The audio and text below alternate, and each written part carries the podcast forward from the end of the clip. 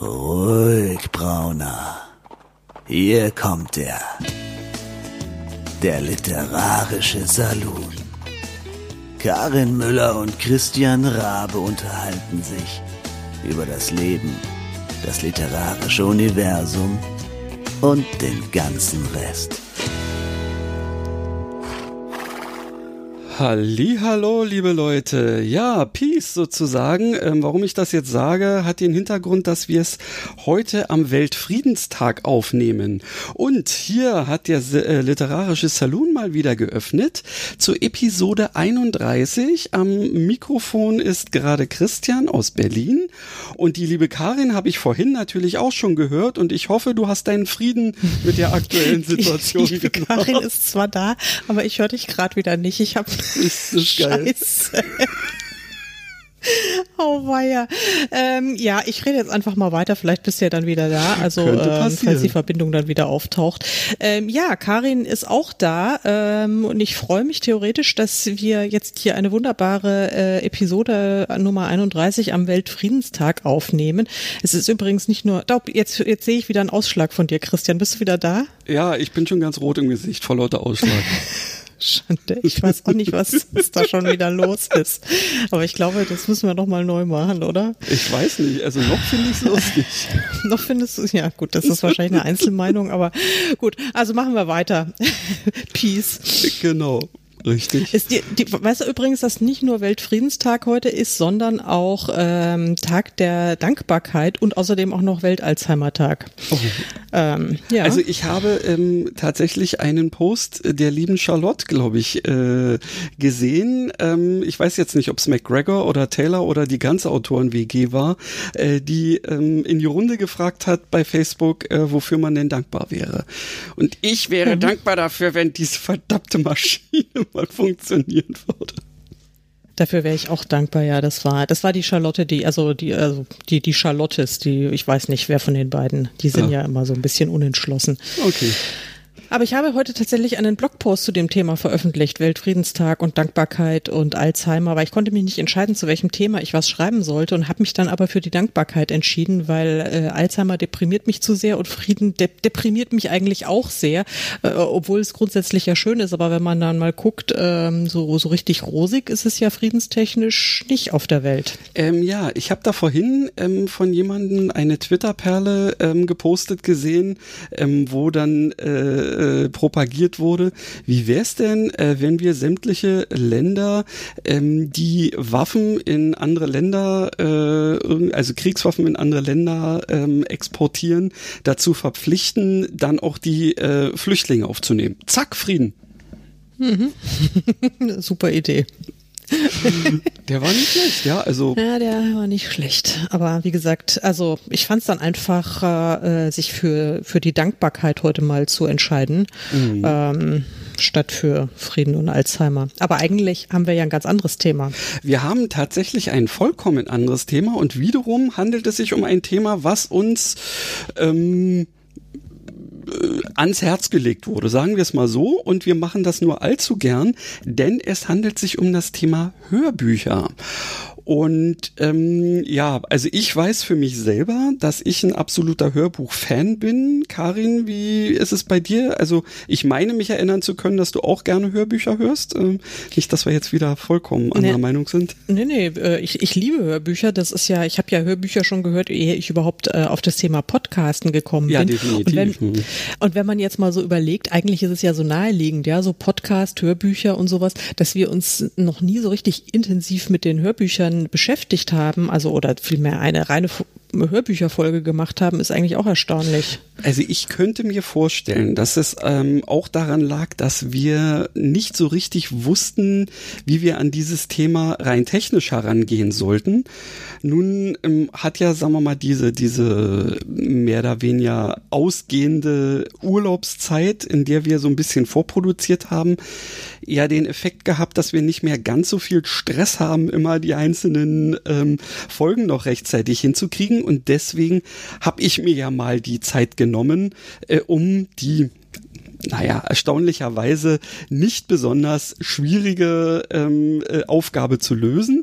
Ähm, und da werde ich dir sicherlich, dann hatten wir ja vorhin schon so kurz besprochen, sicherlich auch mal eine Möglichkeit geben, dass du mich auch mal mit dem einen oder anderen O-Ton ähm, oder was auch immer für sonst für einen Ton äh, du denn am Start haben würdest, ähm, überraschen kannst. Denn ähm, das mache ich ja mit zunehmender Begeisterung. Ja, ähm, ich also auch immer ein bisschen Angst. Ich, also wirklich, also ich habe so die die die die Angstzustände, die sich bei mir so vor so einer Podcast-Aufnahme aufbauen, äh, die werden auch von Mal zu Mal äh, größer. Ja, genau. Nicht nur, weil ich vor der Technik Angst habe, die uns ja also wirklich also sowas von zuverlässig immer im Stich lässt, wenn wir aufnehmen, wirklich jedes Mal. Ähm, es ist natürlich auch so ein bisschen interessant, was du mir immer so auf die Ohren haust. Ja, aber, richtig. Ja. Also ähm, insofern äh, freue ich mich direkt ähm, darauf, dann selber auch mal so ein bisschen äh, gespannte Erwartungen haben zu können. Ja, aber ähm, wer auch gespannt wartet, ist sicherlich ähm, die eine oder andere zuhörende Person. Ähm, darauf, dass wir endlich mal zum Punkt kommen. Aber ähm, bevor wir das jetzt tun und hier tatsächlich irgendwie starten, wie äh, bist du denn an die Sachen rangegangen, ähm, die du jetzt vorbereitet hast für uns heute? Ja, das war ist in dem Falle wirklich total simpel, weil das die letzten drei Hörbücher waren, die ich gehört habe. Ach, siehst du, also, und da sind wir wieder komplett anders unterwegs, weil ich habe mir nämlich tatsächlich drei Hörbücher ausgesucht, die für mich in irgendeiner Form, ähm, sagen wir mal, es gerade an an dem Medium Hörbuch irgendwie interessant oder sowas gemacht haben oder beziehungsweise mit denen ich dann irgendwie so ein, ein gewisses Gefühl auch verbinde oder so in der Richtung. Ist doch witzig, dass wir da wieder sehr divers unterwegs sind. Ja. Ja, das hätte ich, also diesen Ansatz habe ich grundsätzlich auch in Erwägung gezogen, aber dann erstens mal hätte ich dann fast nur englischsprachige ähm, Hörbücher äh, präsentieren können und vor allen Dingen hätte ich dich äh, und und auch unsere Zuhörer mit mit endlosen, äh, äh, ja, naja, wie soll ich sagen, endlosen Gelabere über äh, Outlander und auch Harry Potter äh, langweilen müssen, weil das Na, waren Harry also Harry Potter, Potter langweilt doch nie. Ja, also. Aber Harry Potter, das hatten wir ja letzte Mal, das letzte Mal so ausführlich besprochen und ich habe mich, glaube ich, auch schon ziemlich ausführlich äh, im Laufe der, äh, des letzten guten Jahres über äh, Outlander geäußert. Mhm. Ähm, ja, gut, könnte ich auch, also da hätte ich, da, wobei hätte ich, ich sagen, sofort. Ich, ich muss tatsächlich sagen, mir gefallen ähm, die, äh, also zumindest die englischen Hörbücher, sowohl gesprochen von Alan Dale, als auch die von Stephen Fry, ähm, die Harry Potter äh, Geschichten extrem gut. Ja, weil weil du da auch so dieses, ähm, naja, so diese diese typische, ähm, ja, wie man in England teilweise so, so ein bisschen dieses Gekünstelte, was auch im Geschriebenen schon so gekünstelt wirkt, so, mhm. ähm, dann auch noch so nett äh, vertont wird, ja. Ich kenne ja tatsächlich von Harry Potter nur die äh, Stephen Fry-Version, Hörbuchversion, also äh, Alan Dale habe ich noch nicht gehört. Ähm, ich ja, hatte ihn auch erst für Stephen Fry gehalten, bis er dann irgendwann mal gesagt, brought to you by Alan Dale. Und da dachte ich mir, okay, also Sie, sie, sie nehmen sich nicht viel jetzt in dem Moment. Ah, okay. Ja. Also ist jetzt nicht nichts irgendwie äh, völlig nein, nein, anderes. Nein. Nee, richtig. Also bei, äh, in der, bei den Deutschen, da gibt's ja also Rufus Beck und der andere, weiß ich jetzt auch nicht, wer da jetzt der Sprecher ist, aber die sind, glaube ich, wohl relativ unterschiedlich, Ach, oder? Da durfte noch ein anderer ran? Ja, ja, da gibt's gibt's noch eine komplett andere äh, Variante. Okay. Ja. Also die habe ich aber auch nicht gehört. Ja, also insofern kann ich da nicht mitreden. Ich kann aber trotzdem, bevor wir jetzt eigentlich anfangen, muss ich nochmal sagen, liebe Leute, wenn ihr auf Outlander so steht wie ich, wenn ihr der englischen Sprache einigermaßen mächtig seid, ihr müsst keine Vollprofis sein, einfach nur fürs äh, für den Spaß, dann hört euch diese englischen Hörbücher von äh, gesprochen von Davina äh, Porter an. Das ist eine so unfassbar coole Sprecherin, die wirklich diese ganzen geilen ähm, Dialekte, das Schottische, das britische Englisch und so weiter, kann die wirklich super machen. Das ist einfach ein so großer Spaß, sich das anzuhören. Ähm, Ja, das, das, damit das passt dazu. Schon, damit passt schon mal wieder eben, weil äh, sowas hast du ja einfach mal in einem Buch nur sehr begrenzt. Natürlich kannst du, wie ich es auch ganz gerne mache, eben so bestimmte lautmalerische äh, Umgestaltungen von Wörtern vornehmen, wie es ja bei Harry Potter eben auch äh, der Fall ist, wenn man Hagrid ähm, sich hm. so äh, anhört äh, oder liest dann in irgendeiner Form. Aber es ist natürlich noch viel, viel cooler, das tatsächlich gesprochen zu hören, ja. Ja, oder dann eben auch, da kommen, kommen ja auch manchmal ganze Passagen äh, auf Gälisch, ja. Also das verstehe ich natürlich auch nicht, ja. ähm, aber es klingt einfach cool, ja. Es klingt, also ich verstehe es auch nicht, wenn es äh, wenn es da geschrieben vor mir steht. Nee, ähm, aber äh, ja, und da frage ich mich die ganze Zeit, wie haben die das in der deutschen Version gemacht? Haben die dann diese schottischen Passagen? Ist es dann, weiß ich nicht, bayerisch oder sowas? Wahrscheinlich nicht. Nee. Das wäre, äh, das wäre halt, ich meine, das wäre halt irgendwie so, so eine coole Analogie. Cool. Aber deswegen sollte ich vielleicht auch mal, ja oder ja, genau, naja, äh, oh. Bitte nicht. ähm, äh, nein, nichts gegen nichts gegen die Sachsen, aber also ich, egal. Also das Schottische ist schon irgendwie sehr charmant, wie ich finde, und äh, das Sächsische sicherlich auch. Sorry, Leute, ich ich rede mich schon gerade wieder um Kopf und Kragen und um um alles. Und eigentlich ist es ja auch gar nicht mein Thema, weil ich drei völlig andere und zwar deutschsprachige Hörbücher habe. Himmel, Herrgott, nochmal. Ja, ich glaube, bevor wir uns jetzt noch vollkommen ähm, in die Nesseln setzen ähm, und jetzt ähm, gar keiner mehr zuhören mag. Wir haben uns äh, eben tatsächlich wieder Folgendes überlegt, dass wir diesmal ähm, drei, jeweils drei Ausschnitte aus Hörbüchern, die wir tatsächlich, naja, ähm, des, sagen wir mal, des Copyrights halber, ähm, tatsächlich äh, aus den jeweiligen ähm, na, äh, Hörproben, Hörproben ähm, die man frei auch, zugänglichen, äh, richtig, gratis, die mehr oder weniger, genau, die sowieso ähm, irgendwie gratis vorhanden sind, entnommen haben. Und die passten, ähm, also sagen wir mal, für meine Begriffe passten die ganz gut. Und ich glaube, also ich habe mir deine noch nicht angehört, weil so ein bisschen möchte ich mich auch überraschen lassen. Ja. Ähm, insofern, äh, ja, denke ich mal, das ist was ganz Nettes. Wir werden die jetzt einspielen, werden sie uns dann dementsprechend zusammen anhören und dann haben wir sicherlich hinterher noch das eine oder andere Wort darüber zu sagen. In diesem Sinne, Mats ab. Yep. Ich war schon immer ganz gleich, wann ich meine Großeltern besuchte. Ob ich vier, zehn oder fünfzehn Jahre alt war, spielte keine Rolle. Sie blieben immer dieselben. Die vielen Urlaube, die ich vor meiner Schauspielausbildung bei ihnen verbrachte, verschwimmen meiner Erinnerung zu einer einzigen, die Jahre vernebelnden Zeitwolke. Was auch daran liegen mag, dass nur selten einzelne hervorstechende Ereignisse den Alltag meiner Großeltern unterbrachen. Ihr Leben selbst war das Ereignis. Jeder einzelne Tag stand für alle Tage. Und jeder dieser Tage war ein kleines Wunderwerk. Ein von ihnen zelebrierter Parcours, abgesteckt aus Ritual, Disziplin und Skurrilität. Bis auf den Sonntag, an dem sie in die Kirche gingen oder zu Wanderungen aufbrachen, sahen alle ihre Tage exakt gleich aus. Ich habe mich oft gefragt, ob sie ihre Tage überhaupt jemals anders verbrachten, denn ich habe in all den Jahren nie etwas Unvorhergesehenes mit ihnen erlebt. Vielleicht war es sogar so, dass der zentrale Kern ihres Daseins darin bestand, Überraschungen zu vermeiden. Und je älter sie wurden, desto penibler wurden sie in der Abfolge ihrer Handlungen. Ihr wunderschönes Haus in der Nähe des Nymphenburger Parks, das sie nur zweimal im Jahr länger verließen, zwei Wochen Lanzarote im Februar, zwei Wochen Dürrenberg, einem Luftkurort in den österreichischen Alpen im Spätsommer, war der ideale Ort für ihre Zeiteinteilungen und Wege. Mir fällt kein einziger Gegenstand im Hause meiner Großeltern ein, kein Möbel, keine Schale, kein Untersetzer, kein Teppich, der je den Platz gewechselt hätte.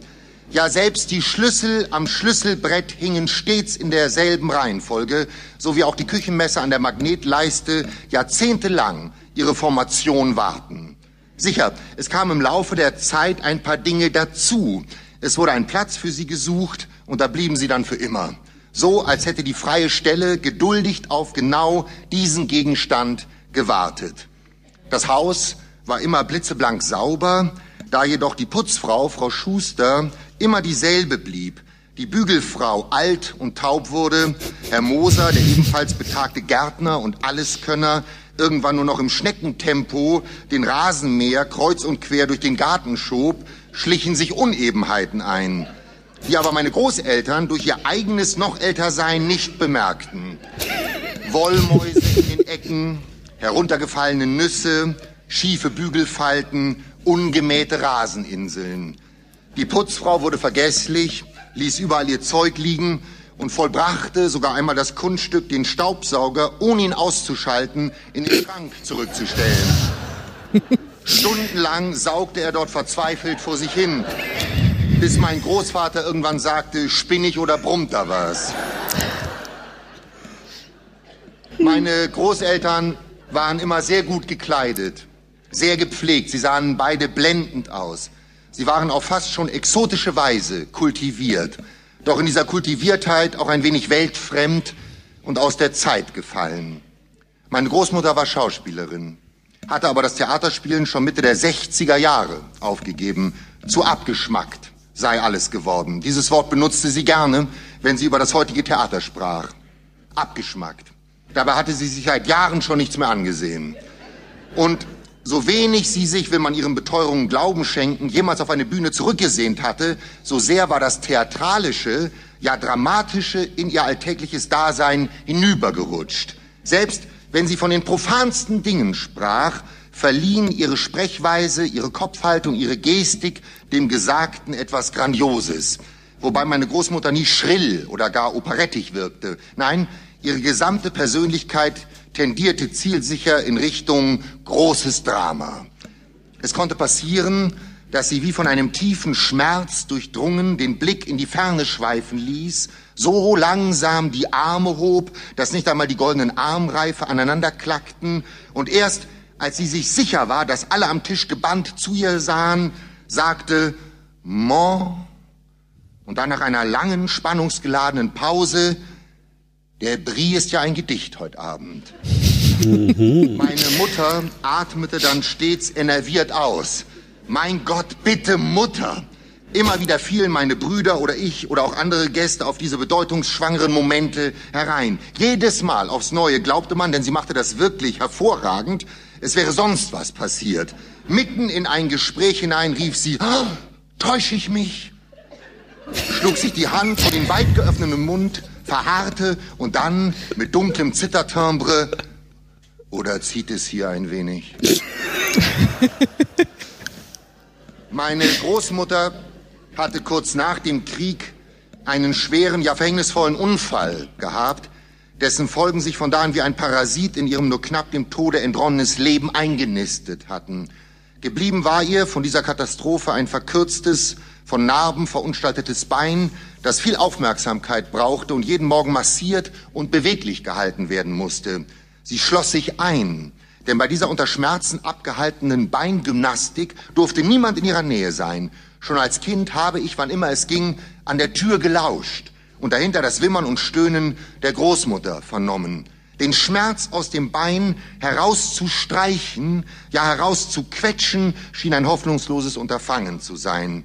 Ein Leben lang blieb dieses Bein für meine Großmutter ein täglich aufs Neue frisch sprudelnder Schmerzquell, der niemals versiegen sollte. Wenn man sie fragte, wie geht es dir heute Morgen, antwortete sie verlässlich: Sehr gut, mein Lieberling. Und wie geht es deinem Bein? Daraufhin ebenso verlässlich: Miserabel. Es ist heute schrecklich beleidigt. Hunderte Male habe ich das gehört und mir sehr seltsam vorgestellt. Das beleidigte Bein meiner Großmutter. Dieses jeden Morgen im Geheimen hinter der verschlossenen Tür gequälte Bein zog mich magisch an. Niemand durfte es sehen, kein Arzt und nicht einmal der Großvater. Es war angefüllt mit den schlimmsten Erinnerungen. Erinnerungen, welche meine Großmutter durch einen überverhältnismäßigen Ehrgeiz, eine brutale, gegen sich selbst gerichtete Rücksichtslosigkeit beim Massieren auszulöschen versuchte. Dagegen so, ich glaube, jetzt können wir mal ausblenden, so langsam. Wobei die allmorgendliche Gymnastik des Großvaters auch sehr lustig ist, aber ich glaube, die Hörprobe hört dann mittendrin auf bei der Gymnastik.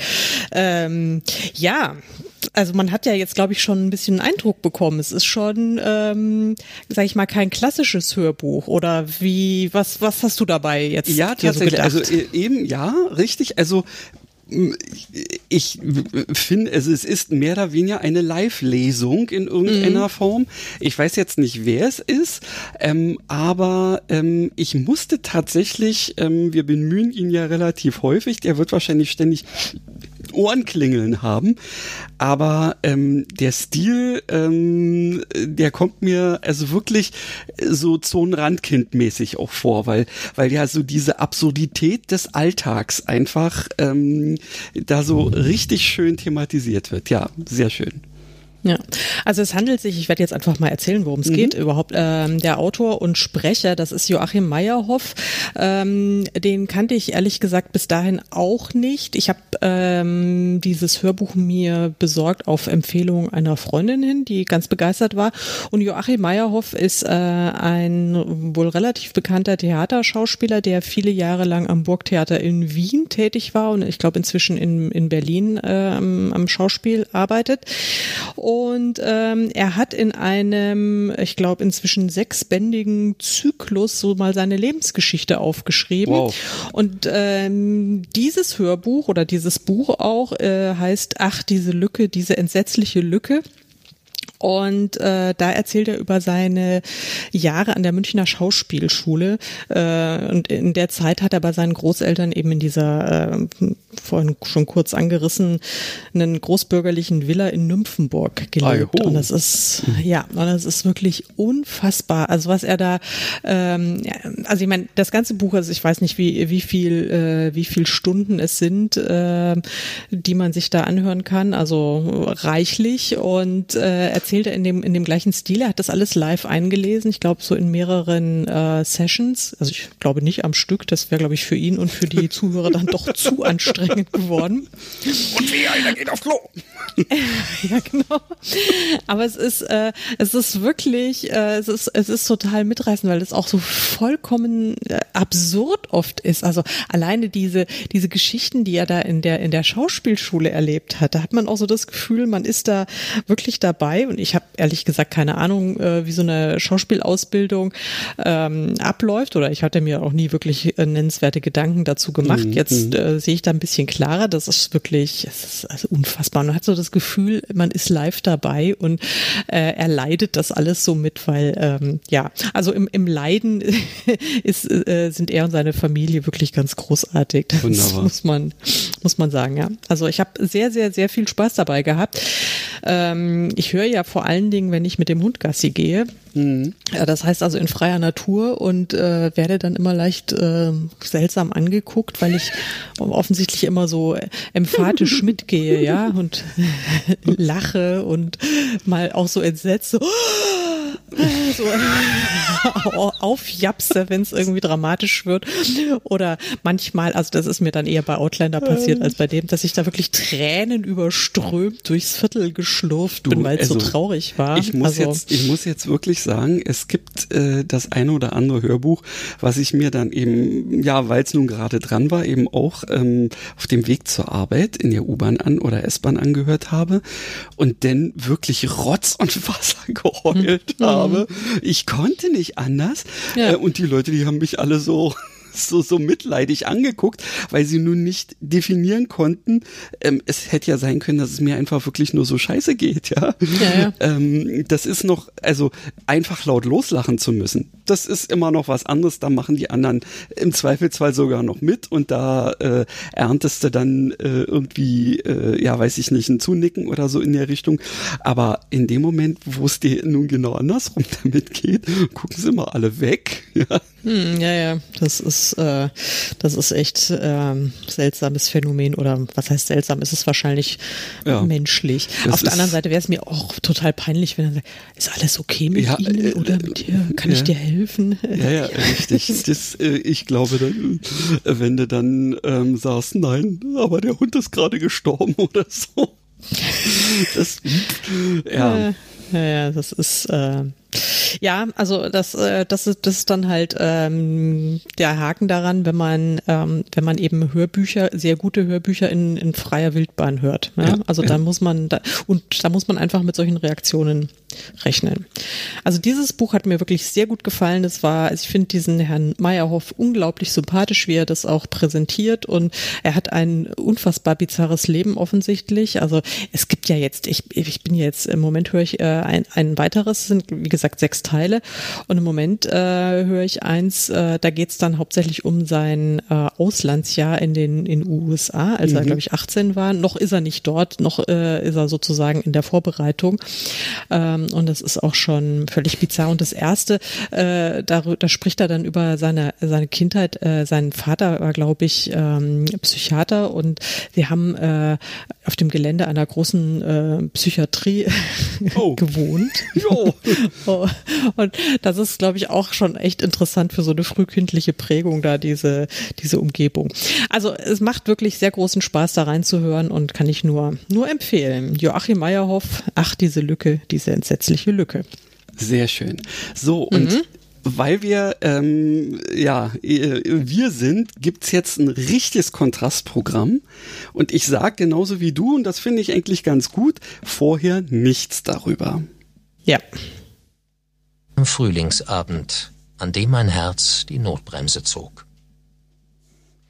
Man könnte meinen, ich sei noch an diesem Abend in mich gegangen. Aufgewacht, aufgeschreckt von dem Weckruf meines Körpers. Tatsächlich tat ich erst einmal nichts.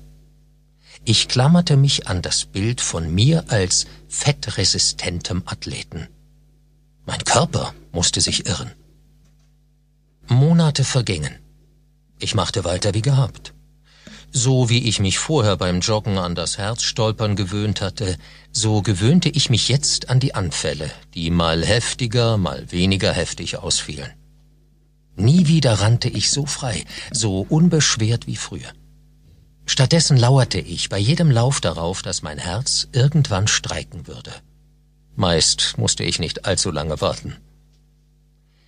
Dann kam eine Zeit, in der mich die Attacken nachts im Schlaf heimsuchten. Ich griff um mich, nur halb bei Bewusstsein, griff in mein Kissen oder fiel panisch meiner Frau um den Hals. »Alles gut, du hast geträumt«, versuchte sie mich zu beruhigen. »Du hattest einen Albtraum.« Aber ich wusste oder ahnte doch zumindest, was es wirklich war. Ich kann mir vorstellen, was Sie jetzt denken.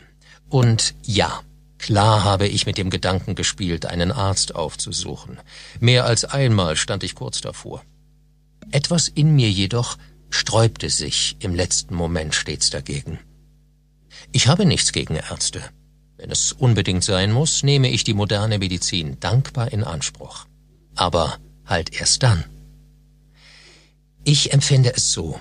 In erster Linie bin ich für meine Gesundheit verantwortlich, und erst danach, wenn ich mit meinem Latein am Ende bin, der Doktor. Trotzdem, oder gerade deswegen, etwas musste ich tun. Etwas musste sich ändern. So fing es an.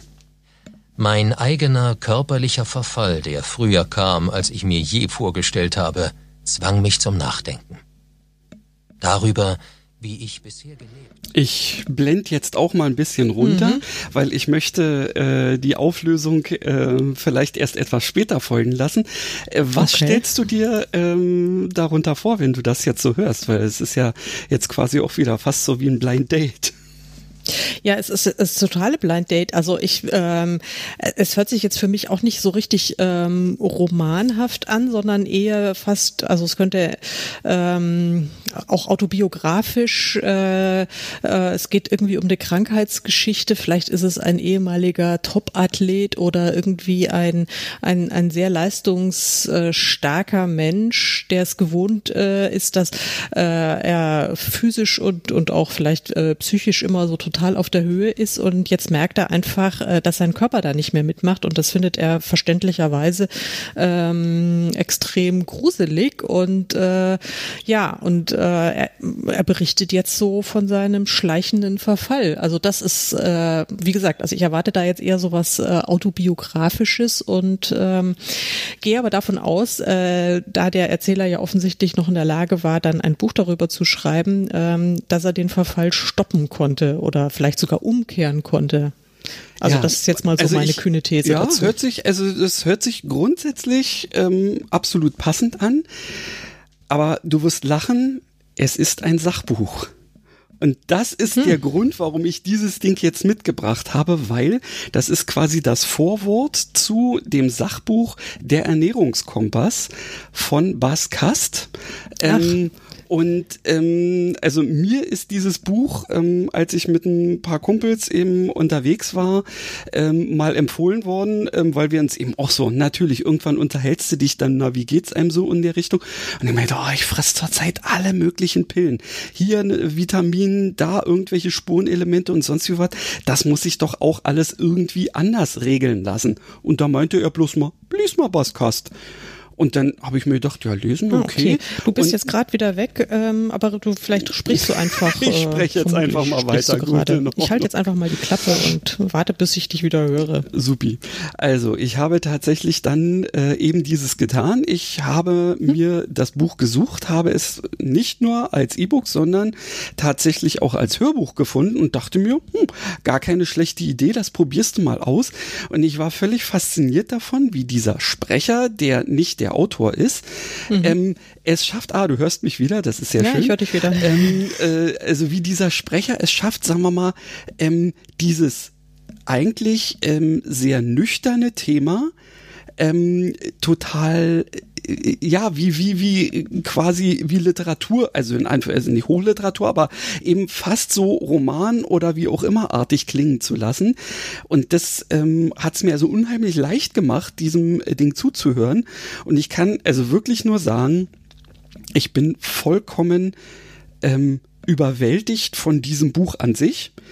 Ähm, geht mir äußerst selten, erst recht bei Sachbüchern oder nennen wir es mal Ratgeber. Ähm, aber also um jetzt noch Näheres zu diesem Menschen, der da, äh, von dem da berichtet wird, äh, was zu sagen, das ist also tatsächlich der Autor selbst, Bas Kast, mhm. ähm, der eben ähm, um seinen vierzigsten Geburtstag rum plötzlich gemerkt hat, ähm, obwohl er eigentlich eben, wie gesagt, er hat sich früher immer bloß von Chips und Cola ernährt und war der Meinung, ähm, ich kann das ab, weil ich habe irgendeine genetische Prädisposition passt. Ja. Und irgendwann mal musste er feststellen, dass sein Herz da äh, ganz andere Meinungen dann hatte, ab einem gewissen Alter. Und er ist dementsprechend hingegangen, weil er ist Wissenschaftsjournalist. Ich weiß jetzt nicht mehr genau, also für irgendeine deutsche Zeitung oder Zeitschrift. Und mhm. der ist deswegen hingegangen und hat mindestens Monate, wenn nicht sogar Jahre, ich bin mir relativ sicher, dass es Jahre sind. Er hat darüber nie so genau bisher äh, in diesem, äh, in dem Text irgendwas äh, gesagt. Er ist hingegangen und hat sich ähm, auf der ganzen Welt ähm, Studien zum Thema Ernährung reingezogen und hat sie dann geordnet, ähm, in Korrelation gebracht und ähm, versucht daraus irgendwelche ähm, Sachen abzulesen.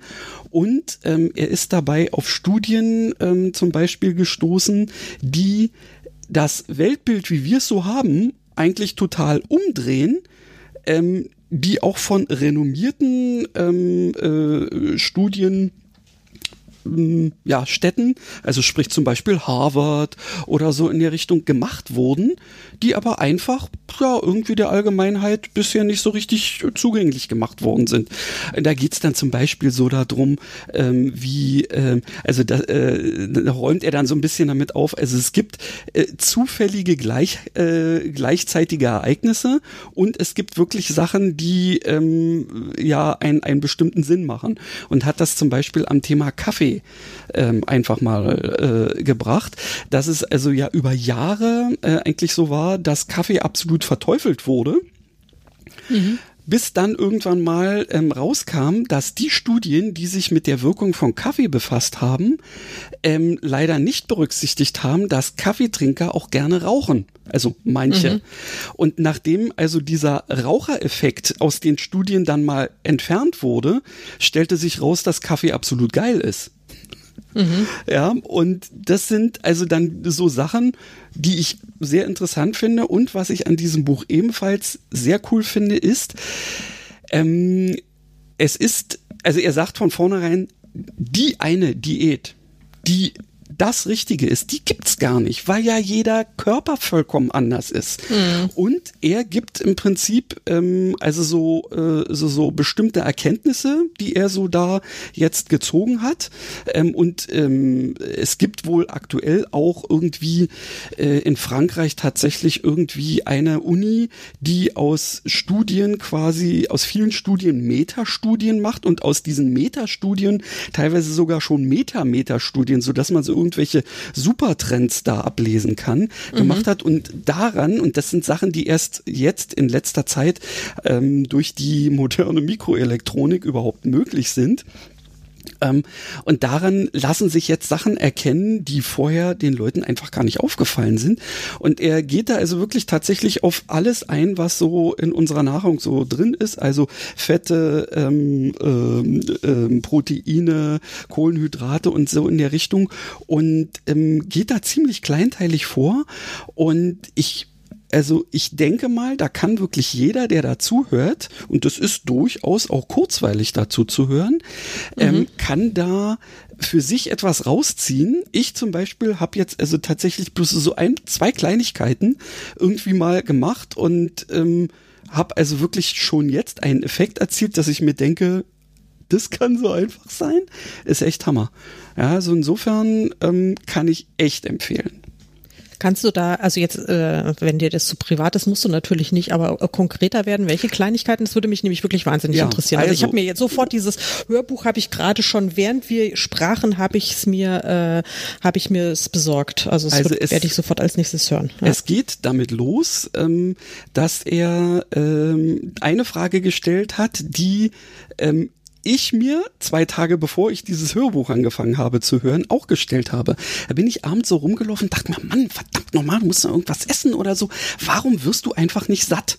Ja, mhm. Und genau das hat er äh, beantwortet, weil dieses Sättigungsgefühl wird durch einen Schalter natürlich im Körper irgendwo ähm, äh, bewirkt, und zwar dann, wenn ein bestimmter Proteinspiegel erreicht ist, nicht bei irgendwas anderem. Was also bedeutet, ähm, wenn du äh, zum Beispiel einfach bloß mal so einen kleinen Hunger hast, nimm dir eine Handvoll Nüsse, hau sie dir rein und du wirst zufrieden sein, weil man überfrisst sich an Nüssen nicht, denn da kommt nämlich irgendwann durch die Proteine das Signal vom Körper, nö, jetzt habe ich genug. Ähm, und ähm, es haben sich eben durch die Studien, was er dann also später eben noch so ein bisschen breiter walzt, tatsächlich auch Sachen ergeben, dass es also ein paar ähm, Lebensmittel gibt, die nichts Besonderes sind, wie zum Beispiel Nüsse, aber auch wie Joghurt, ähm, von denen man eigentlich nie zu viel essen kann und die einem sogar dabei helfen können, abzunehmen. Ich meine, jetzt bin ich jetzt nicht der Mensch, der sagt, ich muss unbedingt abnehmen, aber es gibt so ein bisschen äh, von diesem typischen tiefen Bauchfett, ähm, was mir ja mein Arzt auch schon erzählt hat, was trotzdem ich eigentlich schlank aussehe, vorhanden ist, und dem will ich jetzt einfach vorgreifen, und deswegen benutze ich das, indem ich morgens mir zum Beispiel immer ähm, jetzt ein, ein Schälchen äh, Naturjoghurt mit einer ordentlichen Portion Nüsse und einer frischen Frucht, also Kiwi, Apfel, Banane oder so reingeschnitten mache, und ich hab, komme mittags irgendwie an und sage mir, musst du jetzt eigentlich schon was essen? Hm. Na, warte mal noch ein bisschen. Und das ist, ist mir vorher nie so gegangen. Und mhm. ich habe jetzt tatsächlich zwei Wochen nacheinander immer ein paar hundert Gramm abgenommen, ohne irgendwie cool. was dafür zu tun ansonsten. Und das mhm. ist, ähm, und da sind noch so viele andere Sachen drin.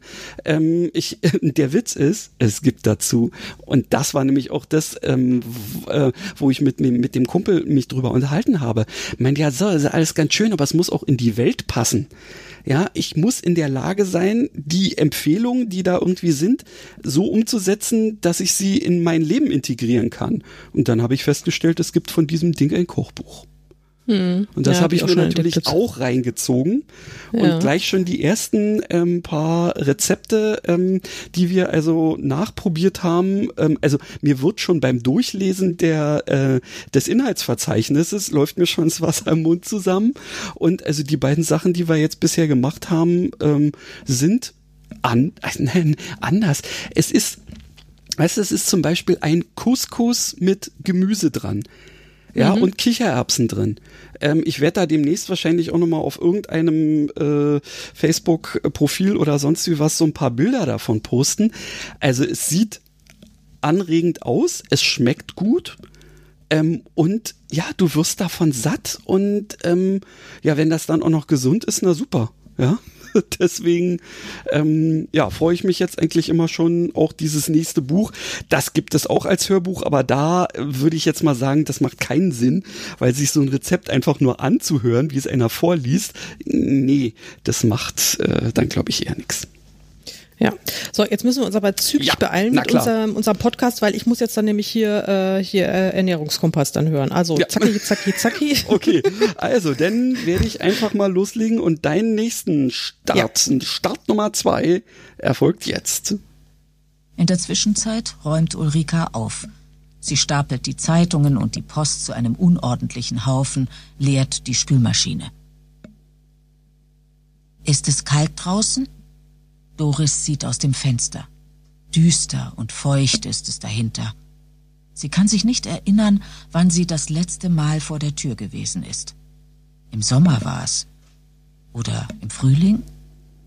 Oh ja, der Winter kommt. Die Regentropfen fühlen sich an wie kleine Eiswürfel. Ich bin froh, dass ich mit dem Auto unterwegs bin und nicht laufen muss. Ich habe sogar einen Parkplatz direkt vor der Tür gefunden. Was die Parkplätze angeht, ist es bei uns in den Vororten wirklich einfacher. Hier in der Stadt ist es doch aussichtslos. Aber manchmal hat man auch Glück. Die Worte purzeln ohne Pause aus ihr heraus. Dann fängt Ulrika an zu summen. Einen Popsong. Doris hat ihn schon einmal im Radio gehört. Ulrika wirbelt weiter durch die Zimmer, saugt Staub im Schlafzimmer. Doris hört sie poltern und hofft, dass sie nicht die Vase umwirft. Die Aber Hand nicht, dass sie den Staubsauger in die Kammer stellt. Ja, genau. Als Ulrika zurück in die Küche kommt, hat sie ein Kleid über dem Arm. Es ist das Bordeaux-Rote aus Wolle, das mit den ausgestellten Ärmeln und einem Faden, der vom Saum herunterhängt.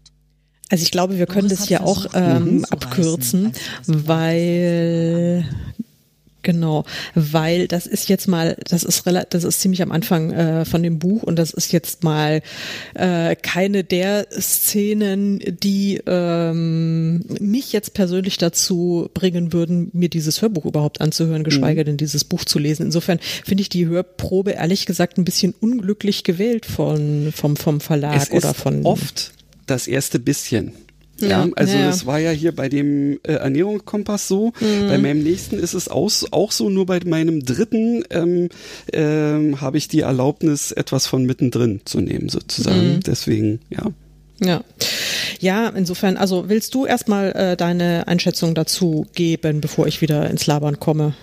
Ähm, schwierig, also ja, da gibt es offensichtlich irgendwie zwei äh, zwei Personen, von denen ich ähm, mir einfach nur vorstelle, dass die, oh Gott, Ulrika, glaube ich, war die eine mhm. und wie, Do- mhm. Doris? Nee. Doris. Ja, Doris. Die. Doris also ja. ich würde jetzt sagen, Ulrika ist irgendwie, na, sagen wir mal, entweder eine studentische Hilfskraft ähm, oder irgendwie ähm, eine, eine na, Pflegerin will ich es jetzt nicht nennen, ähm, also eine jüngere Person, die irgendwie Wie, ähm, im Haushalt einer älteren Person hilft und ähm, ja, die beiden äh, haben da so ein, naja, so, so ein gewisses freundschaftliches Spannungsverhältnis.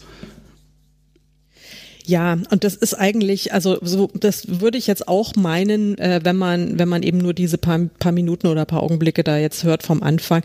Äh, die Ulrika ist relativ irrelevant für äh, ja, für die okay. Geschichte insgesamt. Also es geht es geht um um Doris, die äh, die die die alte Frau, und Ulrika ist tatsächlich eine Pflegekraft, äh, so häusliche Krankenpflege, die mhm. halt, oder Altenpflege vielmehr, die dann halt äh, immer nach Hause kommt und äh, sie versorgt mit den mit dem mit dem Nötigsten.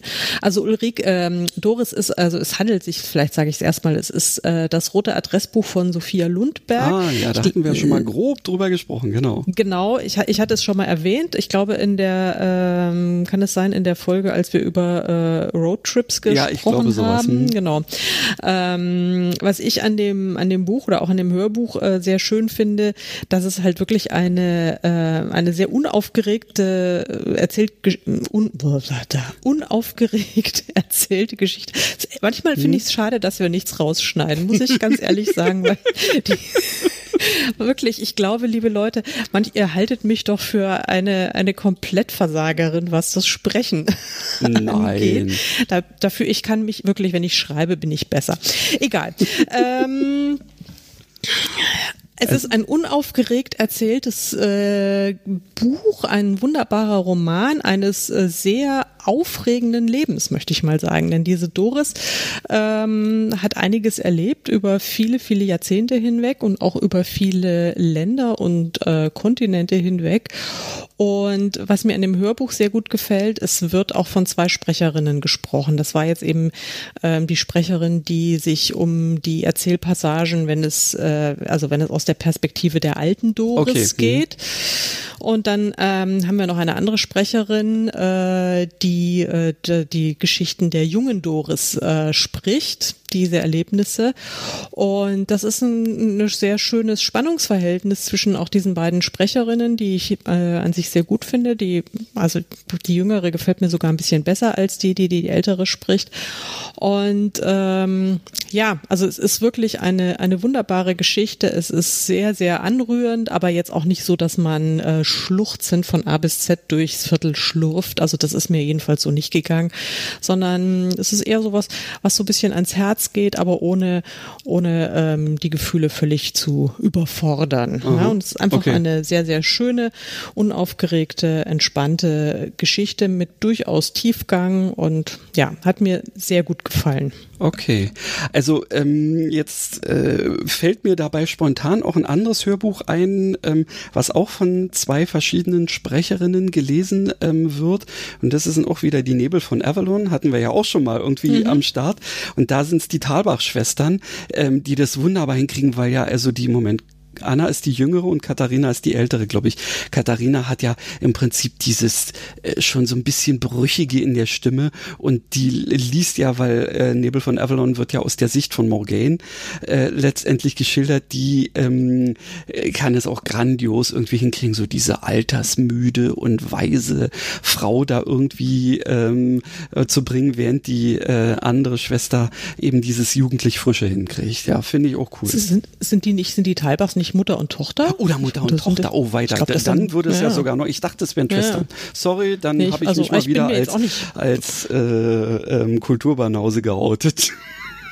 Nee, ich, also ich bin mir jetzt auch nicht sicher, aber ich äh, meinte, das wären Mutter und Mutter und Tochter, aber ja. ich finde das auch, also ich finde das toll, wenn da so äh, unterschiedliche Stimmen auch, die dann unterschiedliche ähm, wie soll ich sagen, Lebensphasen dann auch darstellen können mhm. und also wenn das ein Sprecher oder eine Sprecherin kann, ist es natürlich auch ganz großartig, aber manchmal ist es schön plakativ, wenn es ja. zwei unterschiedliche sind. Ja. Ja.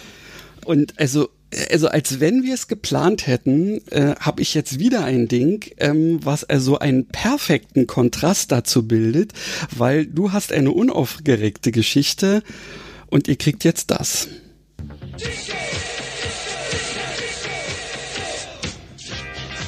Track eins. Fly, Robin, fly. Mhm. Die Wahrheit über die siebziger Jahre vor der Ankunft der Disco-Welt in der deutschen Provinz war brutal. Ich muss heute bei jeder ulkigen siebziger Revival Party gleichzeitig lachen und mich gruseln, wenn ich an das Original denke. Von wegen silberne Plateauschuhe, Eis und Möbel in Orange, freie Liebe und Jeans mit Blümchen drauf. So sah die Bravo aus, aber die brutale Wahrheit in meinem Leben hieß Norbert. Norbert war ein Schulkamerad, an dem der Bravo-Glamour komplett vorbeigegangen war. Die freien Haare im Wind des siebziger Boys waren bei ihm fettig, die lustige Klerasil-Werbung hatte nichts genutzt und die Crazy-Jeans-Mode äußerte sich nur in der einen schmalen Jacke, die an seinem zu schnell hochgeschossenen Körper unentschlossen herumhing. Die drei echten großen Fs der siebziger waren in ihm verkörpert. Fettig, freakig und faul. siebziger F, Filz, überließ er Gott sei Dank noch Josef Beuys. Natürlich hatte er Sticker an der Jacke, aber nicht die ewig coole Rolling Stones-Zunge, sondern irgendwelche ausgewaschenen Rock-Logos, bei denen man nur noch ganz unscharf einzelne nackte Frauen auf, an oder unter Gitarren erkennen konnte. Das Wort Fantasy war damals noch nicht eine bunte Welt voll von Hobbits und Manga-Transvestiten, sondern bestand ausschließlich aus Drachen, Bodybuildern und Frauen mit zerfetzten Fellminiröcken. Ein Motiv, an dem meiner Meinung nach ausschließlich Senta Berger in ihrem Filmmeisterwerk Als die Frauen noch Schwänze hatten schuld ist. Senta lebt und arbeitet in München. Beschwerdebriefe bitte direkt an sie.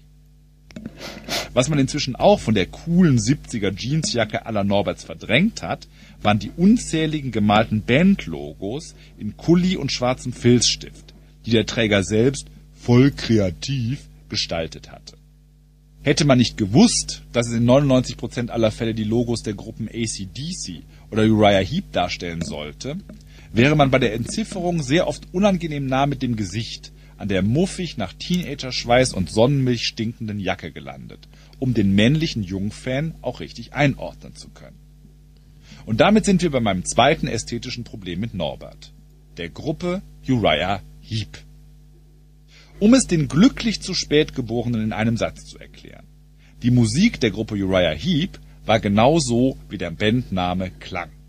Um es mit etwas mehr Werf auszuführen: Wenn in hundert Jahren im letzten stinkenden Partykeller der Welt nach einem Atomschlag einzelne paarungswillige Kakerlaken, die uns alle überlebt haben, eine Platte auflegen würden, um miteinander den sogenannten Stehblues zu tanzen, ein Begriff, den man übrigens jedem schwarzen Mitmenschen der Mississippi-Region als Deutscher mal erklären muss, um großes Gelächter zu ernten. Der Begriff Blues und der Song Sailing von Rod Stewart gehen für die meisten dort nicht so recht zusammen. Also wenn diese männlichen Stehblues-Kakerlaken ein Lied wählen müssten, aus der gesamten Musikgeschichte unserer verlorenen Zeit, um an dem B H-Verschluss der Kakerlakinnen zu nesteln, wäre es wahrscheinlich Lady in Black von Uriah Heep. Und wenn die Kakerlakendame zweitausendeinhundertneun ganz viel Pech hat, würde sich der Kakerlakenmann einen Moment später von ihr lösen, mit den anderen Kakerlakenmännern einen Kreis bilden, mit den Fühlern Richtung Boden ruckhafte Bewegungen vollziehen und tönen.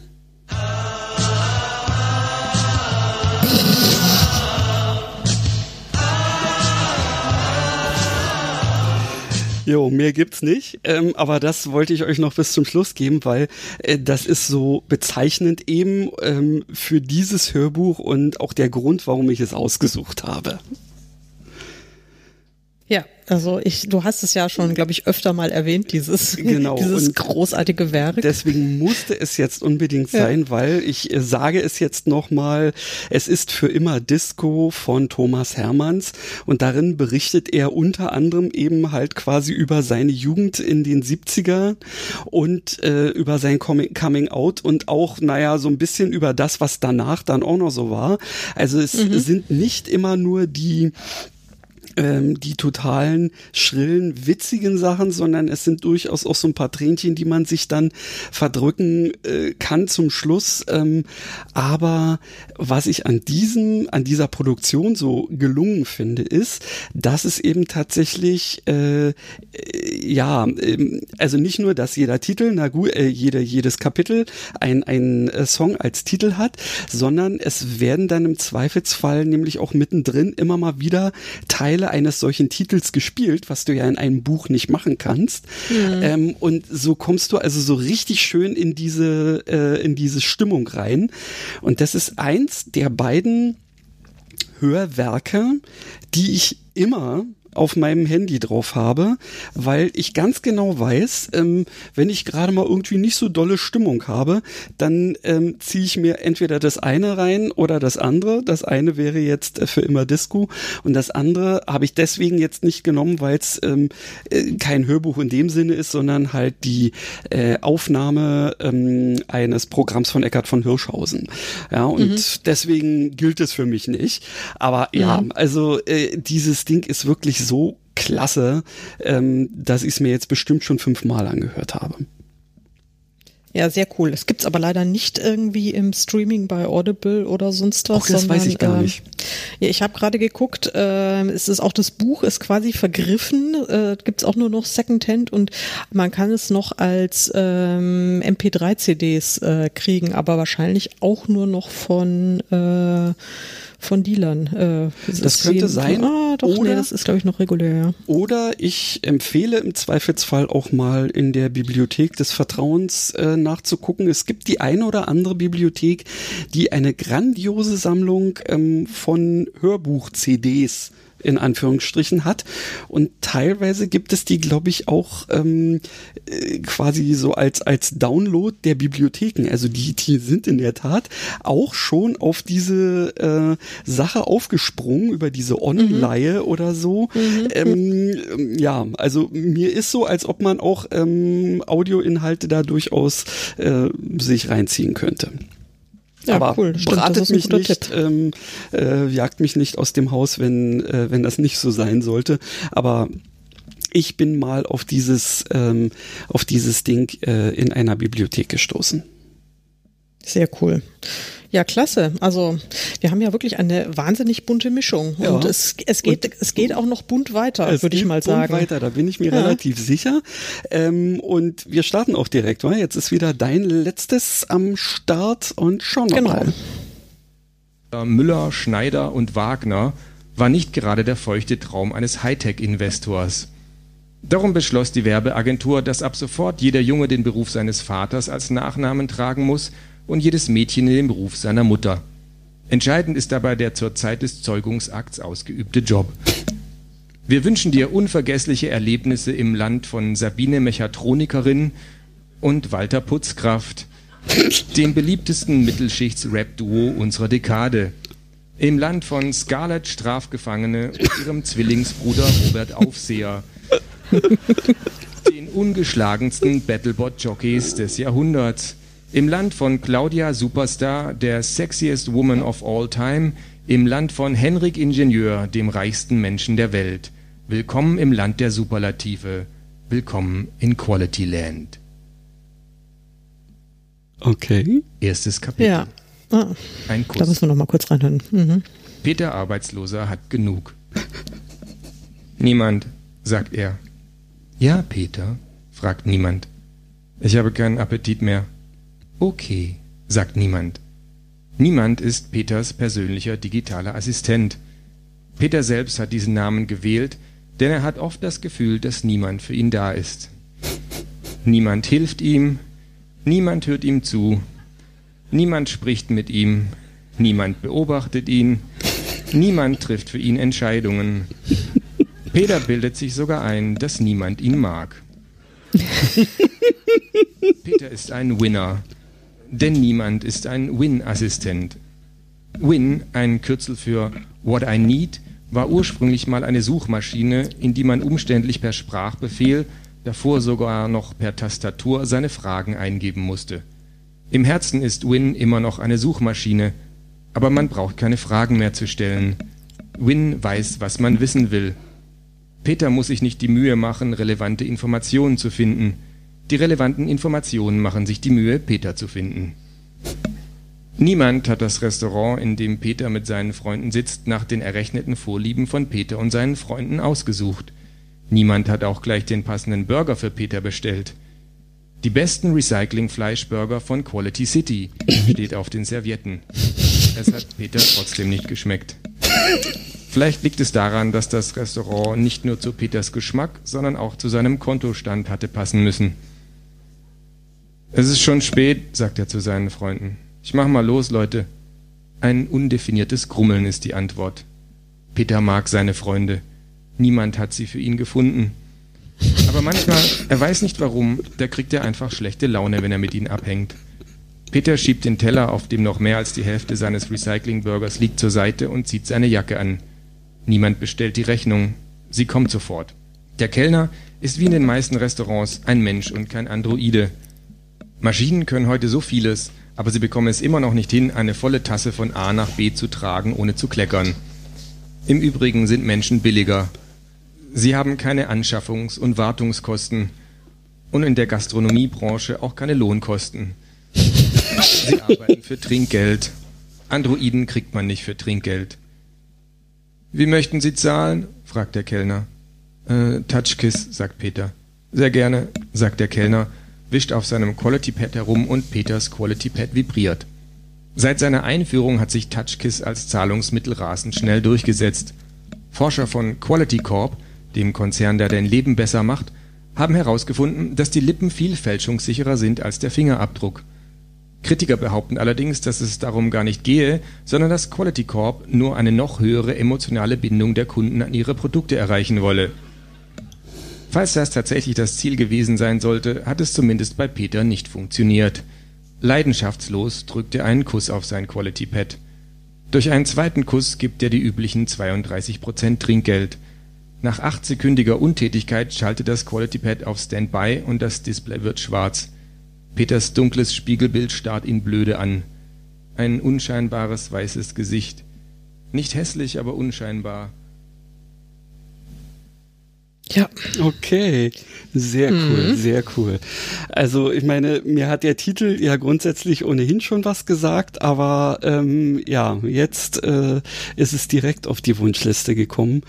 Ähm, ich habe es ja ohnehin gerade so mit äh, etwas ähm, düsteren äh, Zukunftsaussichten, ähm, weil ich da ja selber gerade dran bin. Mhm. Ja, ja, deswegen habe ich mir gedacht, dass dir das wahrscheinlich äh, gefallen wird. Und das, ähm, was ich, also das ist von Marc-Uwe Kling, Quality Land, das sollten wir vielleicht der Vollständigkeit halber mal erwähnen. In der Tat. Ähm, Marc-Uwe Kling kennen die meisten wahrscheinlich von den Känguru-Chroniken, also die sind ja relativ mhm. bekannt. Und ähm, er spricht auch äh, selbst dieses Buch. Es ist auch wieder eine Live-Lesung. Ja, man konnte äh, es ich, im Hintergrund so genau. äh, leicht kichern hören.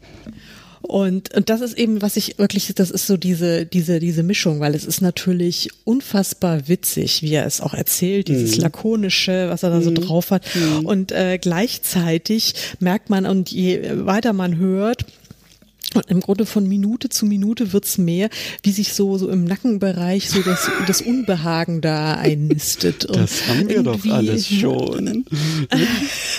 Und dann, ja genau. Und das ist, denkt man sich, uff, uff. Und es ist alles so wirklich so haarscharf an der Realität dran, ja. Einerseits kommt es einem völlig absurd vor und andererseits denkt man sich, oh fuck, das ist alles so, wow. So wahrscheinlich, ja. So wahrscheinlich. Und ähm, ja, also ich habe das tatsächlich, äh, dieses Hörbuch habe ich in einem Rekordtempo mir mir reingelötet. Ähm, also eben nicht nur bei Hundespaziergängen, sondern auch äh, zu Hause, äh, in der Mittagspause und beim Bügeln und bei der Hausarbeit und bei sonstigen Tätigkeiten, die ich dann vorgeschützt habe, um nicht arbeiten zu müssen, sondern um das Hörbuch zu Ende zu hören. ähm, ja, weil mich das total gepackt hat, also wirklich einerseits äh, dieses äh, dieses wirklich völ- völlig überdrehte, absurde und sehr, sehr witzige und andererseits dieses atemberaubend äh, gruselige, ja, so auf so eine subtile Art und Weise mhm. und außerdem ist es einfach, ähm, ja, die, die, die, die Geschichte an sich, also ich meine, der, der, der, das Setting ist schon brillant, aber die Geschichte ist auch richtig cool und ähm, hat auch ein sehr überraschendes Ende. Ja. Mhm. Dann, ja, ja. Ähm, ja, da hast du mich jetzt vollkommen. Ja, also ein unbedingter Hörtipp äh, kann ich, kann ich nur empfehlen. Sehr schön. Ja, Mensch, dann ähm, sind wir schon bei meinem letzten Kandidaten angelangt. Ähm, ja, und ich hau euch den einfach mal um die Ohren. Licht. Das kann doch nicht wahr sein. Ich musste so erledigt gewesen sein, dass ich nicht einmal mehr die Deckenbeleuchtung ausgeschaltet hatte. Und jetzt strahlte mir die Lampe wohl mitten ins Gesicht. Menno, so kann ich nicht schlafen. Eine Weile rang ich innerlich mit mir, einfach umdrehen und hoffen, das Licht so ignorieren zu können. Das wäre nur mit minimalem Aufwand verbunden, doch der Erfolg war ungewiss. Oder lieber aufstehen und den Schalter suchen. So könnte ich zwar sicher sein, dass mich die Lampe nicht weiter stören würde, war dann aber vielleicht so munter, dass ich nicht gleich wieder einschlafen konnte. Ich beschloss, es mit einem Kompromiss zu versuchen und öffnete erst einmal nur ganz vorsichtig ein Auge. Schlagartig war ich wach. Es war nicht die Deckenbeleuchtung, die ich vergessen hatte. Keine von Menschenhand gemachte Lampe wird je in der Lage sein, diese Art von Licht zu produzieren. Nein, ich hatte etwas anderes vergessen, nämlich die Jalousie der Terrassentür zu schließen oder den Vorhang davor zu ziehen. So wurde mein Gesicht von einem intensiv orangefarbenen Ball beleuchtet, der sich langsam über den Horizont schob. Wie in Trance erhob ich mich aus dem Bett und wankte auf die Tür zu. Im Vorbeigehen fiel mein Blick auf eine Uhr an der Wand. fünf Uhr fünfundvierzig. Das kann doch nicht wahr sein. Im Grunde genommen konnte es das sehr wohl, denn Sonnenaufgang ist nun mal morgens. Allerdings konnte und wollte ich das in diesem Augenblick nicht gelten lassen. Schon ewig lange war ich nicht mehr zu einer solchen Uhrzeit wach gewesen, geschweige denn aufgestanden. Aber wenn ich noch weiteren Schlaf finden wollte, dann musste ich jetzt für Verdunklung sorgen. Die Vorhänge ließen sich nicht bewegen. Also doch eine Jalousie? In der Nähe der Tür fand ich einen Schalter, aber egal, wie ich darauf herumdrückte, es tat sich nichts. Vielleicht gab es ja auf der Terrasse einen Klappladen. Ich trat hinaus. Die morgendliche Luft war noch kühl und frisch, doch bereits erfüllt vom Duft der Pflanzen und des Meeres. Inmitten einer Korona aus intensiven Rot- und Orangetönen prangte die Sonne am Himmel und färbte die Cirruswolken rosa und lila. Jetzt weiß ich endlich, was Materia meinten, als sie die lila Wolken besungen haben. Voller Faszination beobachtete ich den Himmel dabei, wie er langsam die Farbe zu seinem Vergissmeinnichtblau von gestern Abend wechselte, während die Sonne immer höher stieg. »Hör mal, Babsi, tu mal die Handtücher mitnehmen, dann kannst du sie jetzt auch gleich hinlegen.« In meinem Kopf erklang etwas, das wie das Kreischen der Nadel eines Plattenspielers wirkte, wenn man den Arm ungeschickt anhob, während die Platte lief. Ich schüttelte den Kopf, wie um eine Fliege zu verscheuchen. Hatte ich da eben eine Stimme gehört? Gab es um diese nachtschlafende Zeit tatsächlich schon Menschen da unten? Und hatten die ernsthaft Deutsch geredet? Ich lugte über die Brüstung der Terrasse und erkannte sofort das Pärchen von gestern Abend auf der Piazza zwischen Haupthaus und Speisesaal. Aber warum hat die Frau plötzlich pinkfarbene Haare? Ich blinzelte intensiv mit den Augen und fokussierte sie dann noch einmal. Sie entfernte sich nun nach links, nachdem sie von ihrem Mann zwei große bunte Ballen in Empfang genommen hatte, bei denen es sich wohl um Handtücher handelte. Kein Zweifel, ihr Kopf wurde gekrönt von einer pinkfarbenen Badekappe. Das war es. Gibt es diese Dinger tatsächlich noch?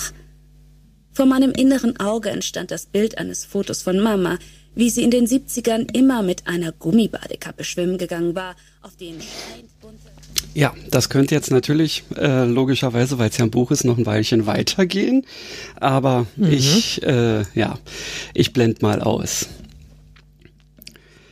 Ähm, ja, ja ähm, ich finde, auch hier hat das Thema äh, Kontrast mal wieder geklappt, weil das ist ja jetzt eigentlich eher so das Thema heile Welt. Und der Grund, warum ich es ausgesucht habe, ist tatsächlich, dass mir ähm, also die Art und Weise, äh, wie die Sprecherin ähm, es geschafft hat, die äh, die Stimmung zu transportieren. Ähm, es äh, gefällt mir immer wieder, wenn ich es mir anhöre, ähm, und das geht eigentlich mehr oder weniger äh, die ganze Geschichte über so. Ja. Aber weißt du, was ich, du hast jetzt ernsthaft gesagt, heile Welt. Ich habe mir jetzt nämlich die ganze Zeit gedacht, aber vielleicht, weil meine Erwartungshaltung, weil ich dich ja schon ein bisschen kenne, irgendwie jetzt ein bisschen anders war. Ich habe mir gedacht, oh Gott, da kommt jetzt bestimmt gleich was, was total creepy ist. Ja, es wird, aber man wird einem da so irgendwie äh, wunderbar eingelullt und dann kommt irgendwie was ganz Monströses. Aber ist nicht so, oder? Nö, ist oder tatsächlich doch? Nicht so, nein. Es oh, handelt cool. sich um, ähm, äh, um deine, deine Fragezeichen zu beenden. Äh, um die romantische Komödie Wer will schon eine Null von einer gewissen Christine Corbeau. Ach, das habe ich doch gelesen. Ja, aber da kannst du mal wieder sehen, was Lisa Boos äh, aus dieser Geschichte ähm, dann noch so gemacht hat. Da schon her. Das ist ja, das, ich bin, bin, bin, bin beeindruckt, aber ich fand ja das Buch auch schon gut. Ja, also natürlich, ich fand die Geschichte natürlich auch gut und finde sie nach mhm. wie vor gut, aber ähm, ich bin froh, dass ich mich damals ähm, von äh, der Chefin der Hörbuchmanufaktur habe überreden lassen, ähm, die Geschichte nicht selber zu lesen, weil ja. ich kann sicherlich einiges, aber ähm, es braucht da eine weibliche Stimme einfach. Ja, ja, ja, das stimmt. Also das ist wirklich, hat sie, hat sie sehr gut gemacht. Also da muss ja. ich ja gleich mal, muss ich, also das wirklich muss ich mir die, ja auch das sofort. Das gibt es im Übrigen ähm, bei Audible, bei Spotify ähm, und ja. bei Deezer und ich glaube bei Bookbeat auch. Also eigentlich in den, ähm, in den üblichen ähm, äh, Hörbuch äh, äh, Dealern eures Vertrauens äh, genau. kann man und, das Ding erwerben, ja. Und wenn man äh, wenn man das E-Book gekauft hat, dann kostet das äh, Hörbuch nur zwei Euro fünfundneunzig. Ernsthaft? Hm. Na, das ist natürlich auch günstig, weil ähm, da ist ja dann wieder äh, der Vorteil, dass eben Amazon und, ähm, ja, Audible. und Audible äh, ja eins sind. Ähm, das ist natürlich genau. perfekt. Dann sollte man das tun, unbedingt. Ja, oder für ein halbes Guthaben. Ah ja, cool, ja. cool. Also insofern, mhm. ähm, ja, macht das alle, Leute. Kauft, äh, ja, macht das. Es ist eine, es ist eine, streamt das Buch. Es streamt das Buch. Es ist eine, es ist eine sehr schöne Geschichte, kann ich nur äh, wärmstens empfehlen. Und ähm, ja, genau, das hast du mitten, mitten rausgenommen. Jetzt erinnere ich mich auch langsam wieder äh, an die, an die Szene, wenn äh, Agatha so ihre erste Nacht äh, in diesem schicken genau. Hotel äh, Resort dann, genau. Naja, sehr, sehr witzig. Ja, cool. Ja. Ich bin, ich bin begeistert. Also ich muss wirklich sagen, es hat sich echt gelohnt, dieses Ding vertont zu lassen. Und ich wünschte, ähm, ich könnte es mir leisten, das auch mit dem zweiten Teil zu machen. Aber da wäre ich erstmal noch ein Weilchen sparen müssen. Ja, ich kenne das Problem. Ich kenne das Problem. Ich hätte auch gerne ein paar Hörbuchversionen von... Mhm. Naja, äh, egal. Also ja. vielleicht, vielleicht wird's ja, vielleicht wird's ja noch was. Leute, hört es euch an. Ähm, es hat mir jetzt sehr gut gefallen, so die Hörprobe. Ich werde, äh, werde es auf jeden Fall mir nochmal zu Ohren führen. Gelesen habe ich es ja schon. Ähm, und ich finde, wir haben eine eine unfassbar bunte Mischung jetzt hier ja. zusammengestellt mal also wieder. Also jetzt mal ernsthaft. Ähm, ja. Das hat mir ähm, alles sehr gut gefallen. Und ja. wir haben also die Stunde ähm, auch noch relativ gut hingekriegt, obwohl ich dachte, nachdem wir so über die ersten beiden Dinger so ewig lange ähm, erzählt äh, haben, ähm, dass wir das nie im Leben in einer Stunde hinkriegen. Aber man soll nie, nie Aber. sagen. Man soll nie, nie sagen. Sehr gut. Liebe Leute, äh, ihr da draußen, ihr habt jetzt mal wieder die einmalige Chance, äh, Wünsche zu äußern. Ähm, wir machen ja auch alles, was wir können. Also wenn wir, genau. wenn wir äh, gute Vorschläge kriegen, dann setzen wir die auch äh, umgehend um, möchte ich mal sagen.